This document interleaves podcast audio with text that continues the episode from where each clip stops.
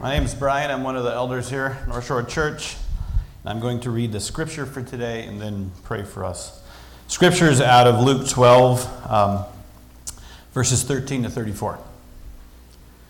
Someone in the crowd said to him, Teacher, tell my brother to divide the inheritance with me. But he said to him, Man, who made me a judge or arbitrator over you? And he said to them, Take care and be on your guard against all covetousness, for one's life does not consist in the abundance of his possessions. And he told them a parable, saying, The land of a rich man produced plentifully. And he thought to himself, What shall I do? For I have nowhere to store my crops. And, and he said, I will do this I will tear down my barns and build larger ones, and there I will store all my grain and my goods. And I will say to my soul, Soul, you have ample goods laid up for many years. Relax, eat, drink, and be merry. But God said to him, Fool, this night your soul is required of you, and the things you have prepared, whose will they be? So is the one, so is the one who lays up treasure for himself and is not rich toward God. And he said to his disciples, Therefore I tell you, do not be anxious about your life, what you will eat nor about your body what you will put on. For life is more than food, and the body more than clothing. Consider the ravens. They neither sow nor reap, they have neither storehouse nor barn, and yet God feeds them. How much, of how much more value are you than the birds? And which of you, by being anxious, can add a single hour to his span of life? If then you are not able to do as small a thing as that, why are you anxious about the rest? Consider the lilies, how they grow. They neither toil nor spin, yet I tell you, even Solomon in all his glory was not arrayed like one of these. But if God so clothes the grass, which is alive in the field today and tomorrow is thrown into the oven, how much more will he clothe you, O you of little faith? And do not seek what you are to eat and what you are to drink, nor be worried. For all the nations of the world seek after these things, and the Father knows that, that you need them. Instead, seek his kingdom, and these things will be added to you. Fear not, little flock, for it is your Father's good pleasure to give you the kingdom. Sell your possessions and give to the needy. Provide yourselves with money bags that do not grow old with a treasure in the heavens that does not fail, where no thief approaches and no moth destroys. For where your treasure is, there your heart will be also. Let's pray. Father God, we come before you humbled by your awesome teaching. Everyone here needs to value higher. I know I do. We all know this, even if we don't regularly reflect on it. We know that we don't value you in the way that we should, because if we did, we wouldn't put nearly as much value in the things of this world. If we valued you greater, then things in this world would not seem nearly as significant. We would then necessarily trust you more and actually believe and live out the things you teach us. If we valued you the way we should, we wouldn't be so anxious and be worried about things going on at work or the problems we're having at home or with our spouse or the fact that we are short on funds this month. You said that where our treasure is, there will our heart be also. So please help us to value you more and make you our treasure. Help us to see you as our most greatest treasure. Only you can truly fulfill us and bring us peace. So, Father, as we talk about giving and being generous, help us to regard the stuff that we have with open hands and not be stingy. Because it's easy to make the stuff we feel we've earned our treasures. Help us to look at things as tools for a purpose and not just stuff to acquire. So, Father, please help us to be generous. We pray for the, the Bay Area Pregnancy Center this morning and the, the baby bottle boomerang effort that raises money for it. That Center provides such a needed service in this area, so I pray that this body would be generous in providing funds for it. We pray that, that you would provide direction and encouragement to all of us as we look to you in deciding what to give for this capital campaign and in general. Help us to all develop a lifestyle of generosity. And we pray for those that are dealing with illness or injury right now. We ask for healing and comfort. We also pray for those that need to make a big life changing decision. We ask for wisdom and direction for that. And Father, all of this, the reason that we are even here, the point of it all, is that you would be glorified. If it doesn't bring you glory, we don't want to be part of it. So we ask that you would speak through Pastor Duncan this morning and that you would be glorified in all that we do. In Jesus' mighty name, amen.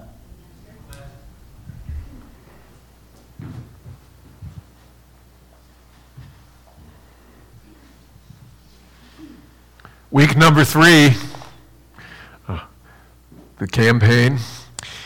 We're looking at the scriptures, obviously more than we're looking at the campaign. We're looking at the campaign through the scriptures. So if you're here today and you're like, I don't know anything about a campaign, Lord willing, the scriptures will speak to you about your heart. That's where the real issue is, not in the coffer or the amount or the budget or whatever. We've seen, as we've looked at this for a couple of weeks, that this area of financial generosity in Scripture is vitally important to our spiritual health, and we'll see even more why that is today. The scholars tell us that Jesus talked more about this area of financial stewardship than he talked about heaven and hell combined.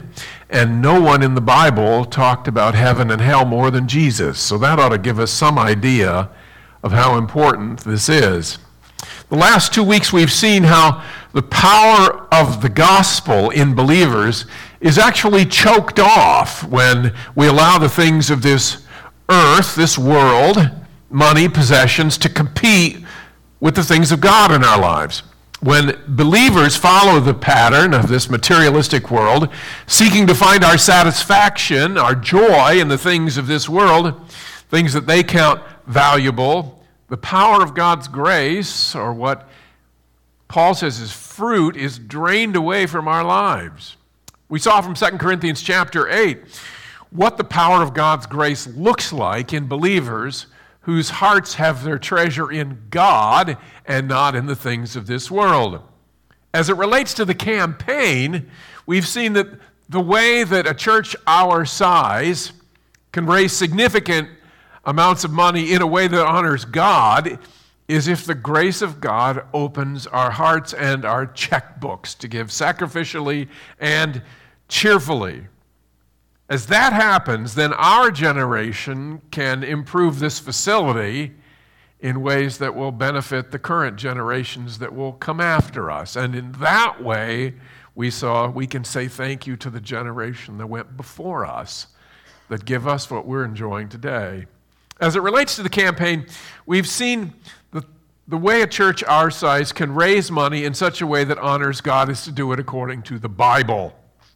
God's grace comes to us in many forms, but the most powerful expression is the liberating power of God's truth in the Bible.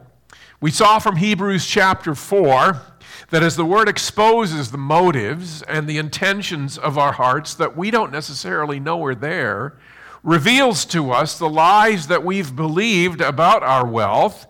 And we saw that wealth is inherently deceitful when that happens, then we can be free to be radically and cheerfully generous with what God has given to us. Another major concentration of the Bible's teaching on our wealth is one we haven't looked at, but we're beginning to look at it today, and that is the relationship between financial generosity and living with an eternal perspective.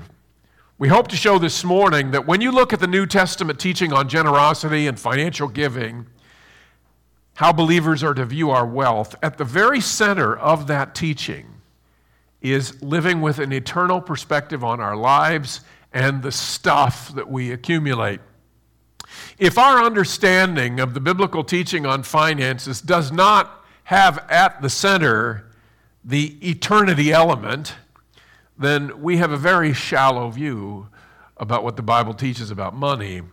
If we're to have a New Testament understanding of wealth and money and money management, we have to have an understanding of living for eternity because you can't have one without the other. So the question becomes what is it? What does it look like to live with an eternal perspective? Well, this is a summary, but I think it represents what the Bible teaches. Living with an eternal, or sometimes people call it a kingdom perspective, means that you believe in your heart that when believers are converted to Christ, they are brought out of this world and they're brought into the kingdom of God. They're given eternal life and they recognize Jesus as their king. Now, a crucial implication of that is that this world is no longer our home. We understand and we celebrate the truth that our citizenship is now in heaven. It's been transferred from this world to glory where Jesus now reigns as king. For the believer, this world has become the place in our journey where God prepares us for heaven and where we live as aliens and strangers on a short term missions trip. Though Jesus has given us great joy in this world, we don't live for this world or the things in it. They're simply tools that God uses to make us like His Son. We live for the glory of God and very much look forward to when we can go home to heaven and be with our King. This is why Paul says in Philippians chapter 1 For me to live is Christ, and to die is gain. I have to die to be with Jesus. Being with Jesus is the ultimate good. Therefore, death is gain for the Christian. That's what it is to live with an eternal perspective. And more than any other truth in the Bible, that has radical implications for how we understand our wealth and how to use it. Believers are in this world, they're not of this world. Our happiness is not dependent upon possessing the things of this world because we own nothing in this world anyway. It belongs to our King. Our great treasure is Jesus. The things of this world are simply the resources that God has loaned to us so that we can use them to honor Him. Now, if that's true about what we believe, we will, without exception, hold very loosely the things of this world money, wealth, possessions because our joy and our contentment is not found in them, but in Jesus. Okay? I hope it's obvious, just after that very brief summary why the New Testament so consistently connects the topic of financial generosity with having this eternal perspective. If you have genuinely lived with an eternal perspective, you cannot help but be a very generous person because it's baked into having an eternal perspective. If you own nothing, but are simply managing God's money and you're living for the glory of God, and God is glorified as we show His supremacy by giving our money away, then it absolutely follows that you will be sacrificially and cheerfully generous. It's equally true that to the degree that you do not live with an eternal perspective, you will not be a person who is sacrificially and cheerfully generous. And that tells us that, as we've seen, the fact that the average evangelical gives 2.4% of their income to the Lord has far less to do with prevailing economic conditions than it does with our failure to live with an eternal perspective. The danger of living in a wealthy place like America, where we have, comparatively speaking, so much is that the deceitfulness of our riches that we've seen Jesus talk about can deceive us into unknowingly living as if this place were home. Unknowingly living as if this place were heaven. For many believers who are not sacrificially generous, their main problem is not with money and wealth. It's ultimately that they live as if this world, not heaven, is their home.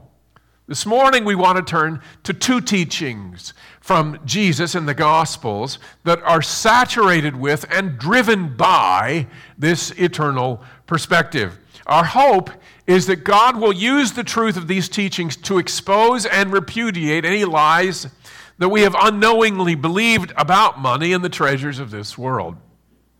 In the text that Brian read, and we're only going to look at about a third of it today, Jesus exposes and he debunks a particular lie. And that lie is that the wealth or the things of this life are of ultimate value or our ultimate treasure is in this present world. That's another way of saying it.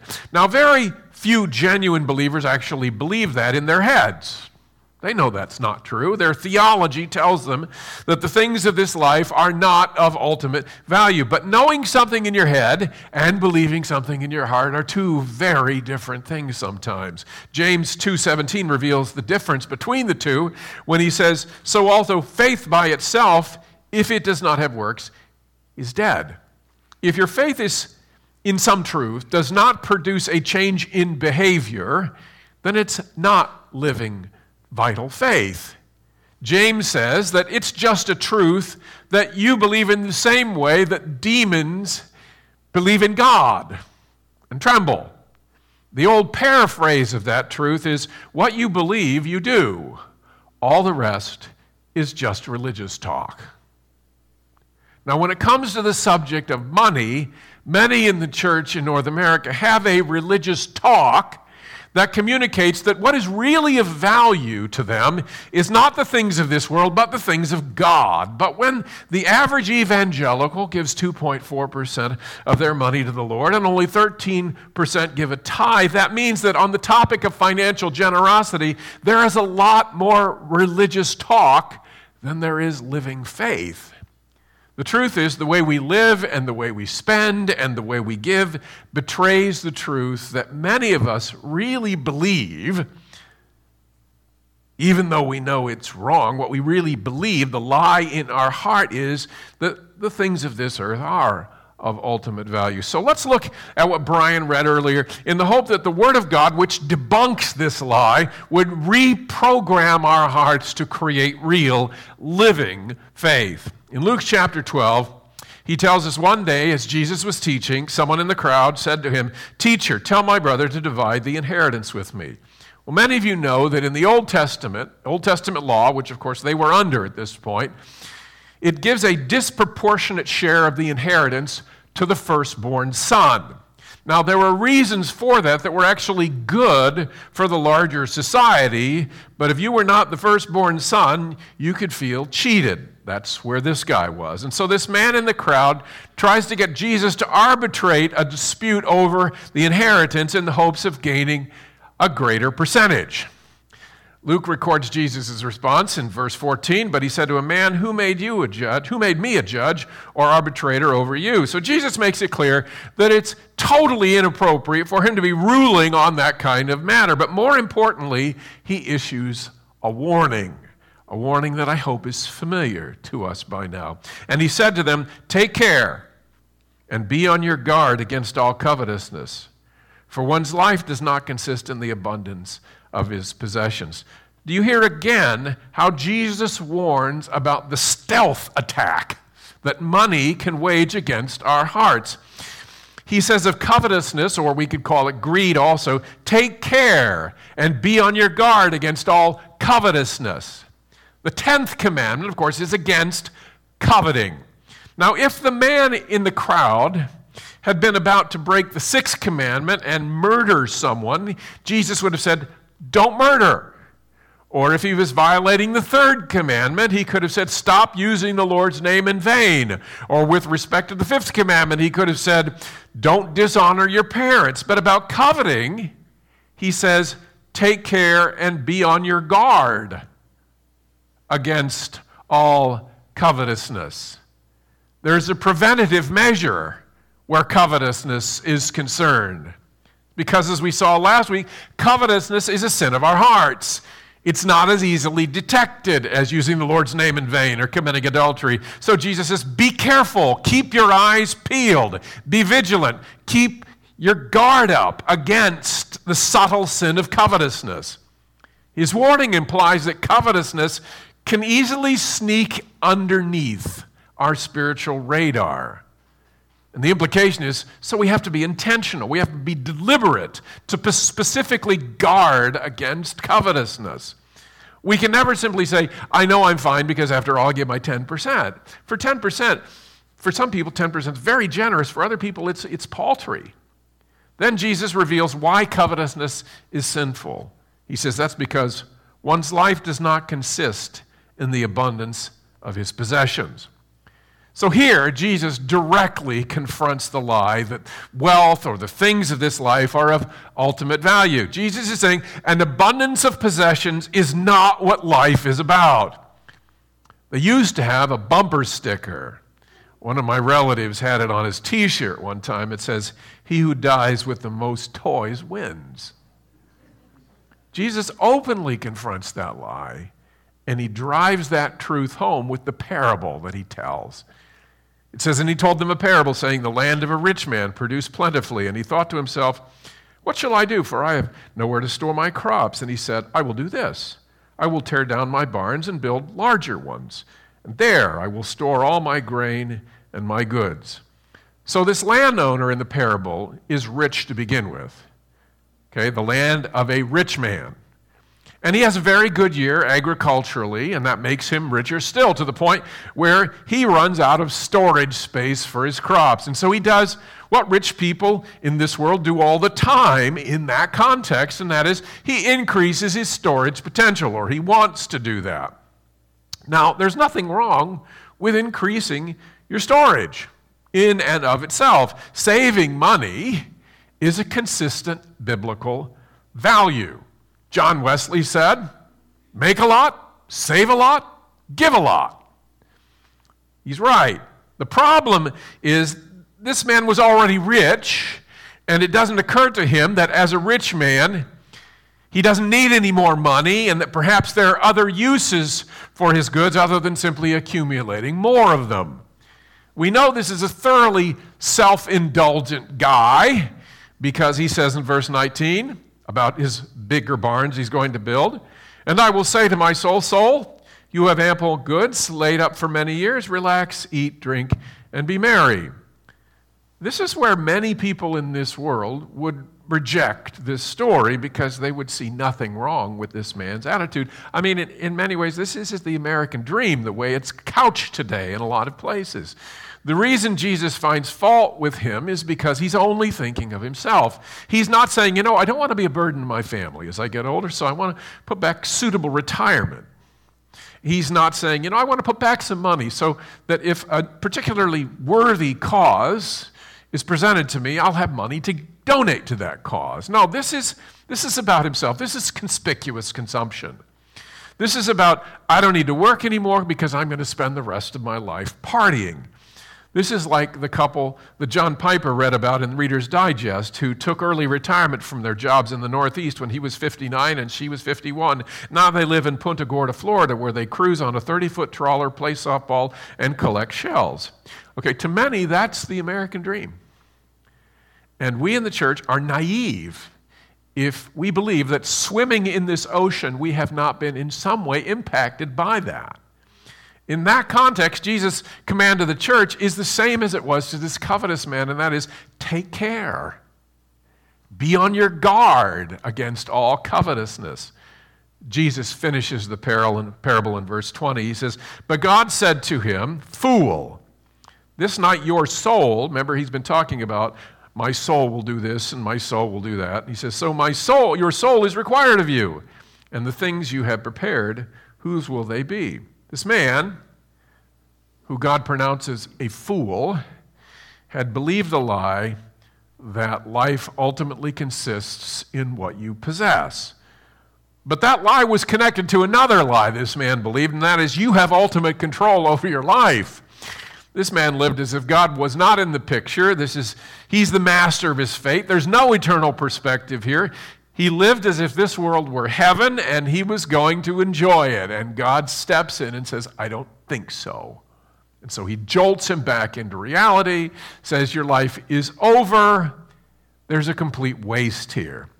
This man who believed that his soul was something that he could enrich assumed that he could control how long his soul would live. He's deceived, and Jesus calls him a fool for believing these lies. Now, a good question, of course, at this point, especially in our culture where this man might be envied for his wealth, is well, what would Jesus have this man, and by extension, us, do with our money rather than store it up for one long party, frequently called retirement in our culture? We don't have to, too far to look to get the answer. He says in verse 33 Sell your possessions and give to the needy. Provide yourself with money bags that do not grow old, with a treasure in the heavens that does not fail, where no thief approaches and no moth destroys. For where your treasure is, there your heart will be also. Jesus tells us to give it away and provide ourselves with a treasure in the heavens that does not fail. There's the eternal perspective coming in, right? Now, at this point, Jesus is saying essentially the same thing he says in his Sermon on the Mount in Matthew chapter 6, where again, on this topic of generosity, he speaks about having an eternal perspective. And back in chapter 6 of Matthew, he says in verse 19, Do not lay up for yourselves treasures on earth where moth and rust destroy and where thieves break in and steal, but lay up for yourselves treasures in heaven where neither moth nor rust destroys and where thieves do not break in and steal, for where your treasure is, there your heart will be also. If the lie that Jesus exposes and confronts in the parable of the rich fool in Luke 12 is that wealth and the things of this life are of ultimate value, the lie he deflates here in his teaching is this our wealth and how we view or how we manage it has little relationship to heaven and our eternal life with Jesus. That's a whopper. That's a huge lie. Many in the church believe that how we manage our wealth in this world will have little impact on our eternity. This text says exactly the opposite is true. He begins, rather innocently, Jesus does, in verse 19, by making a very practical point about why it's foolish for us to lay up or store up in abundance large amounts of wealth. And the reason is because the riches of this world are perishable. Some things of this life perish slowly from hungry moths or maybe from rust. Our gold and silver will not rot, won't rust, but they can be stolen and then they instantly disappear. Jesus is revealing a very common sense truth is you should never put your hope in something that is a perishable resource. Next he says something that probably struck his audience as a surprise. He says, But lay up for yourselves treasures in heaven, where neither moth nor rust destroys, and where thieves do not break in and steal. Jesus says, rather than store up your wealth in the world where everything perishes, store it up in heaven where it will be kept forever. The remarkable, and I would assume unexpected truth is found in these two words for yourselves.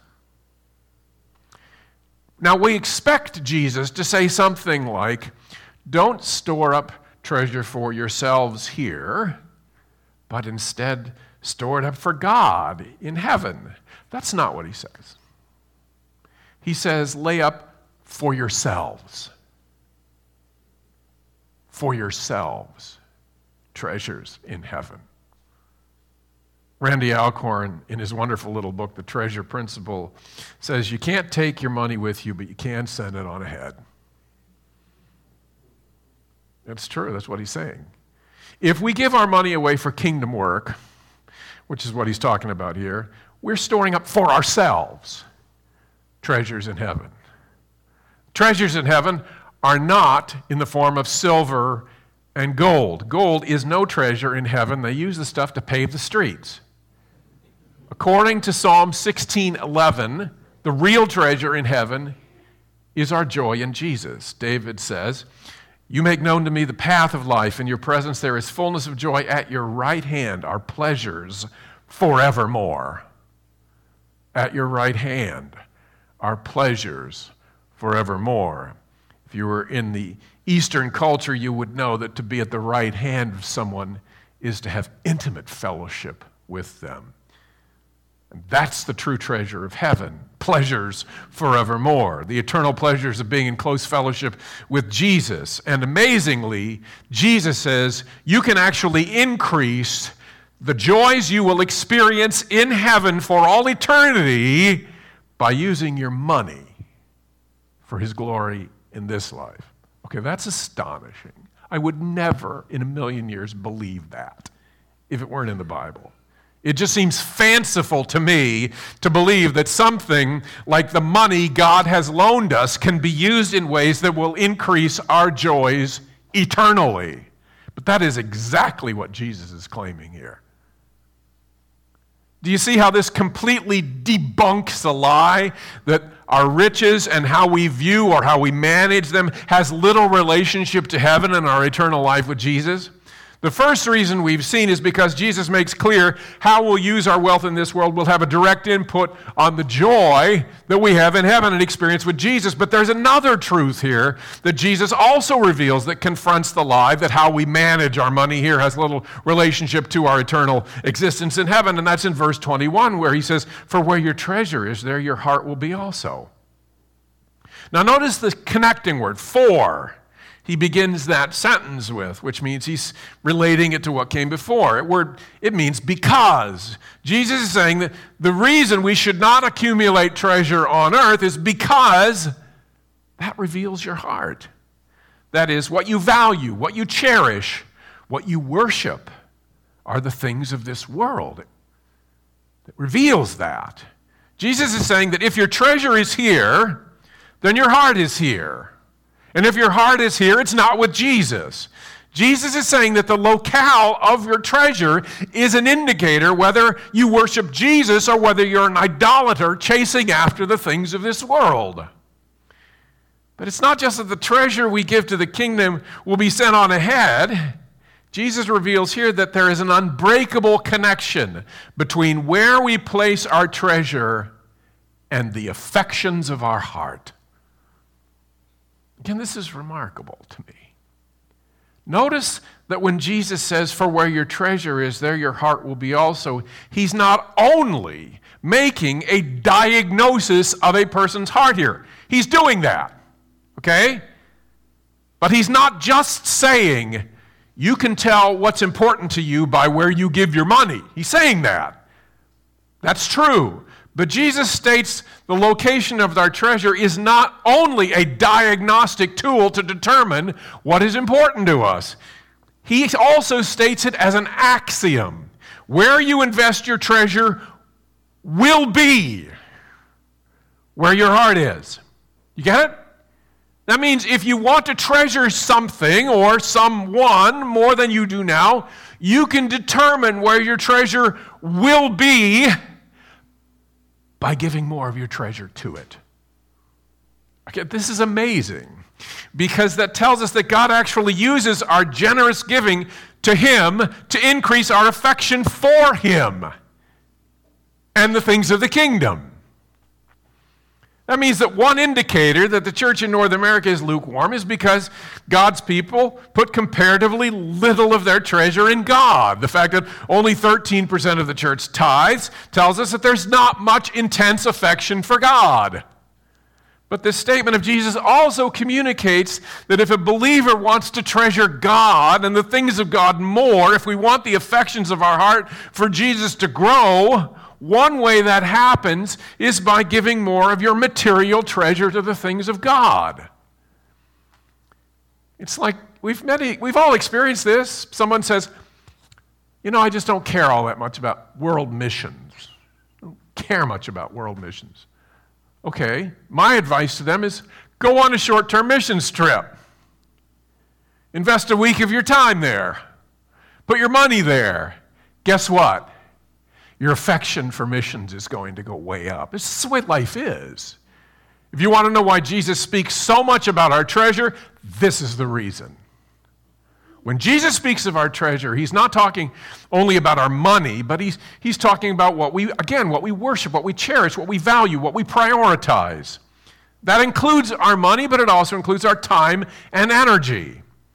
In light of this connection, Jesus draws between where we invest our treasure and the affections of our heart. If you want to love, for instance, the church of Christ more than you do, invest more of your treasure into her. That may include giving money, may include getting more active in the ministry of the local church. You do that, you're going to love the church more. What we treasure or worship or cherish controls how we live.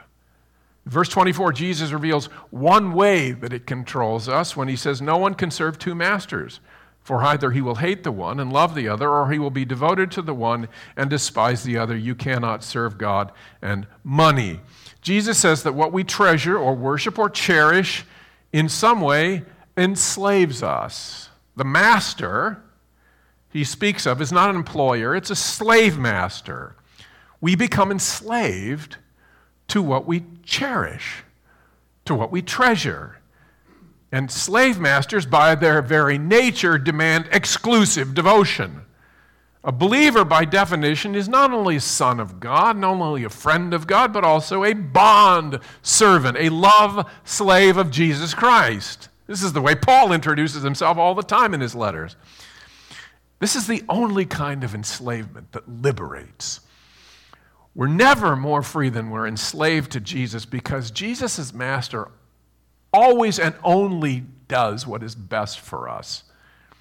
When the treasures of this world are in control of our heart, our enslavement to them is destructive because they pull us away from God, as Brian was praying. It's amazing that something as seemingly benign and morally neutral as money and the things of this world have the power to either destroy us or bring us closer to God and the eternal pleasures of heaven. But they do, and that's why Jesus talked about them so much. I hope we see just how important this matter of financial stewardship is on a purely spiritual, individual level, me, me and God. This campaign is just one opportunity for us to do some important heart work using the resources God has given us. God uses opportunities like this campaign for us to give generously because they reveal where our treasure is but it also enables us to build affection with God. That's an amazing thing. What we've seen today tells us that our giving is not just a way to diagnose where our hearts are, though it does that. It's a way for us to redirect where we want our hearts to be by putting our treasure. Because where we put our treasure, our hearts will follow. You can redirect your heart toward God by giving to missions or some other kingdom venture. It doesn't have to be the campaign. God has laid those things on your heart, then go ahead and give. But for those who are attending here, who are committed here, this campaign is an opportunity God has provided for us to grow spiritually. This is why this excites me personally. I hate fundraisers. Fundraisers are just a way to make people feel guilty. But I can really get into something that's going to cause us to grow spiritually. How glorious that this new chapter, same gospel, is not ultimately about fundraising. It's about how we can make an eternal difference in our lives and the lives of other people.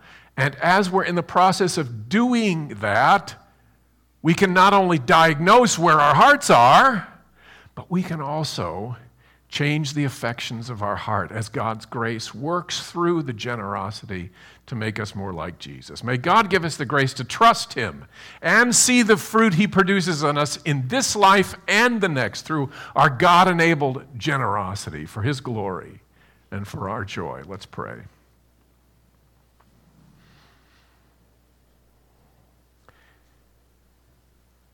Father, again, I'm amazed at the fact that you would use something like money. It's benign, it's morally neutral as it's sitting on a counter somewhere or in a bank account.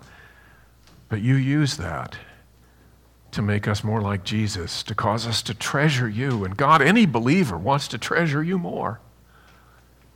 And so, God, I pray for all who do know you, that you would just enable them to take you at your word and to trust you and to test you.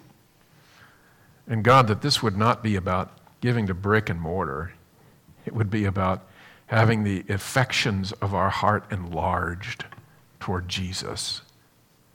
And Father, if there are people here today and they've been listening to this and they're hearing about this eternal perspective and the affections of our heart for Jesus, and they're thinking, I don't understand this. This is not what I understand Christianity to be. Father, I pray that your Spirit would just enable them to see they're not saved. And they've been deceived if they think they are. And so, God, I pray that your Spirit would cause them to see their sin, what separates them from you, and God, the great wisdom of being able to look at Jesus and saying, You're more important than all the things of this world. God, would you, by your Spirit, do that work for Jesus' sake? And in his name we pray. Amen.